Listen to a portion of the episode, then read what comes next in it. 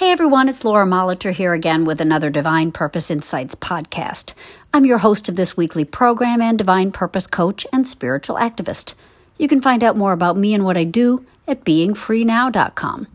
You can subscribe to this podcast and please feel free to share if you like what you hear. Well, we all want to be happy. That seems obvious. But how to really feel that genuine joy can seem much more unclear. It sure can feel like we're at the mercy of the world and events and material circumstances, other people, our bodies. The list of variables seems to make happiness a matter of the stars aligning in some perfect way, which seems impossible or unlikely, or at the very least, fleeting. I was struggling with this question, and a good friend of mine who is a seeker and spreader of joy mentioned a quote attributed to Abraham Lincoln Most folks are as happy as they make up their minds to be. That, of course, reminds me that our happiness has a lot more to do with our thinking than it has to do with those other variables out there. Of course, there are times we're in the middle of really tragic and challenging situations where happiness is kind of put on hold as we seek simply to survive, to get through. But even in dire circumstances, there are those individuals who have proved that they can be as happy as they make up their minds to be.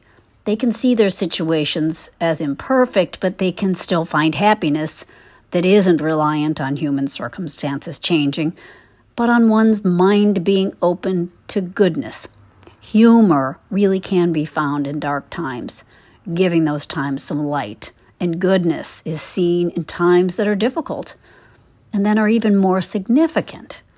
Poet Rainer Maria Rilke, one of my favorites, says it this way Right in the difficult, we must have our joys, our happiness, our dreams. There, against the depth of the background, they stand out. There, for the first time, we see how beautiful they are. And Jesus said in John 16, verse 22, Your joy no man taketh from you. No one can take our joy from us unless we let them. Our joy is ours.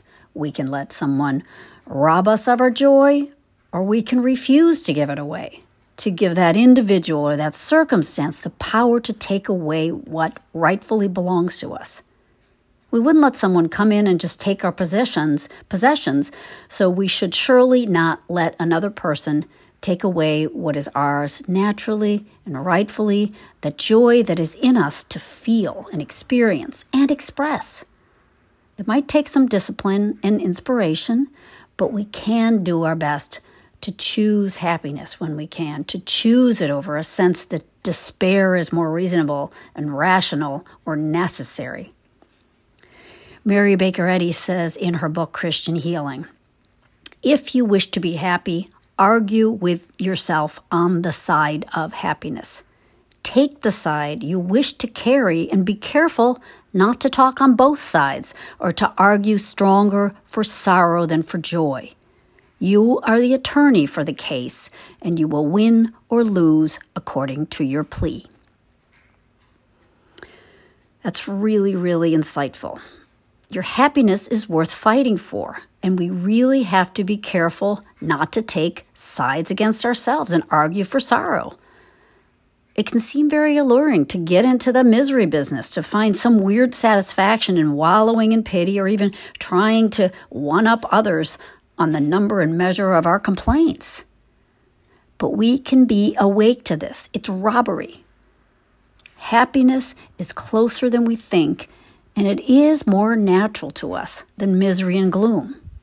And it really isn't reliant on the stars aligning, as I said, and every human detail that we envision for ourselves coming together. That is really not a recipe for joy. I mean, we certainly know individuals who seem to have it all, and yet they're very unhappy. We may think they're just ungrateful and what's wrong with them, but we shouldn't judge in that way. The joy is not in what seems to be some perfect human arrangement of stuff and circumstances. It's something we can and must find within us as we consciously seek and stand up for it, I think. as much as we can, and for me anyway, by turning away from the circumstances and the judgment of life and of myself and turning toward God to show me how to claim that happiness and to be a better light for others by doing that. That's the way. We can take inspiration from those individuals that we may see and that we may feel re- ready to pity for not having enough in stuff or in all the human trappings of success, and they seem thoroughly happy. They laugh easily, love fully, and they're grateful and giving. They choose happiness. And we can do it too. We can be inspired by them to do it too.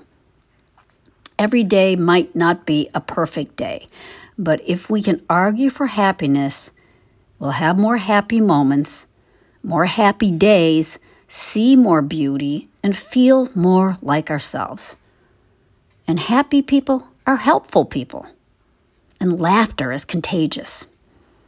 I'm thinking let's start an epidemic of uplift. What do you think? I'm still working on this myself, but I wanted to share some of these ideas that I'm working with. And if you have any questions or comments or want to talk more, please feel free to contact me at lauramolitor at gmail.com. Have a great weekend. I hope it's a happy one, and we'll see you next week.